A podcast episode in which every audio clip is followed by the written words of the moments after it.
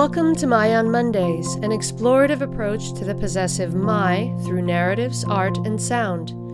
Each Monday brings a new creation and unique perspective. My on Mondays is brought to you by Ming Studios, a contemporary art space and international artist residency program dedicated to the exhibition, experience, and exploration of arts and culture. Along with exhibiting artists from around the world, Ming also serves the community by hosting innovative programs including performances, workshops, screenings, readings, artist talks, and other cultural activities. For more information, or if you'd like to participate in My on Mondays, you can visit our website at mingstudios.org.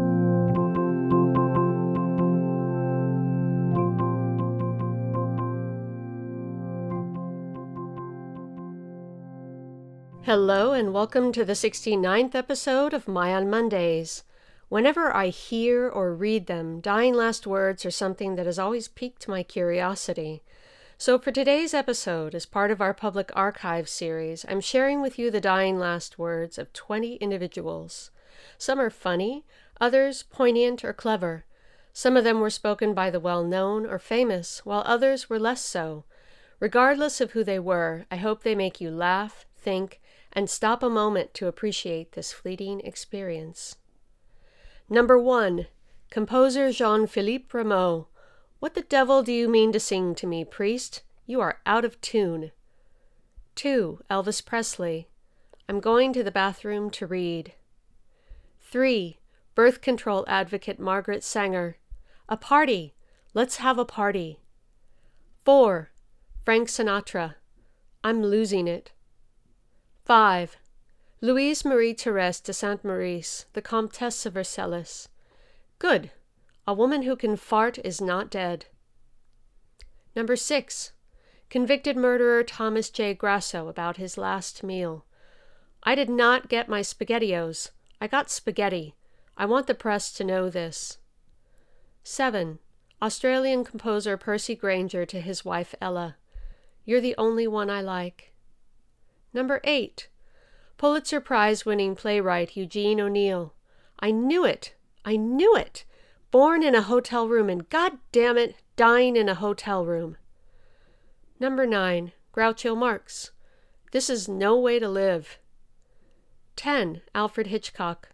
One never knows the ending. One has to die to know exactly what happens after death, although Catholics have their hopes. Number 11. Vladimir Lenin. Good dog.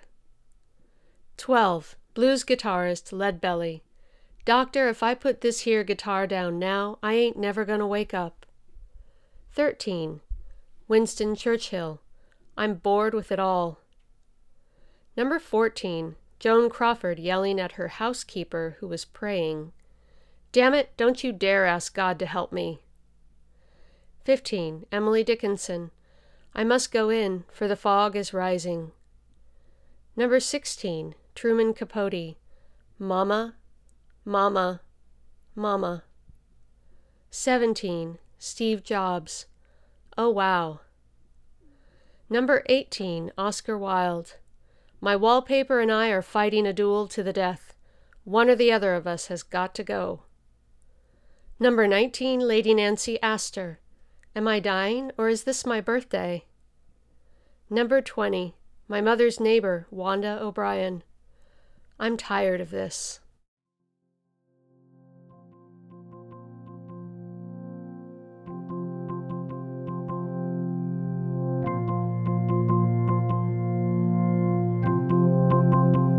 Thank you for joining us today. We'll be back next Monday. Tune in.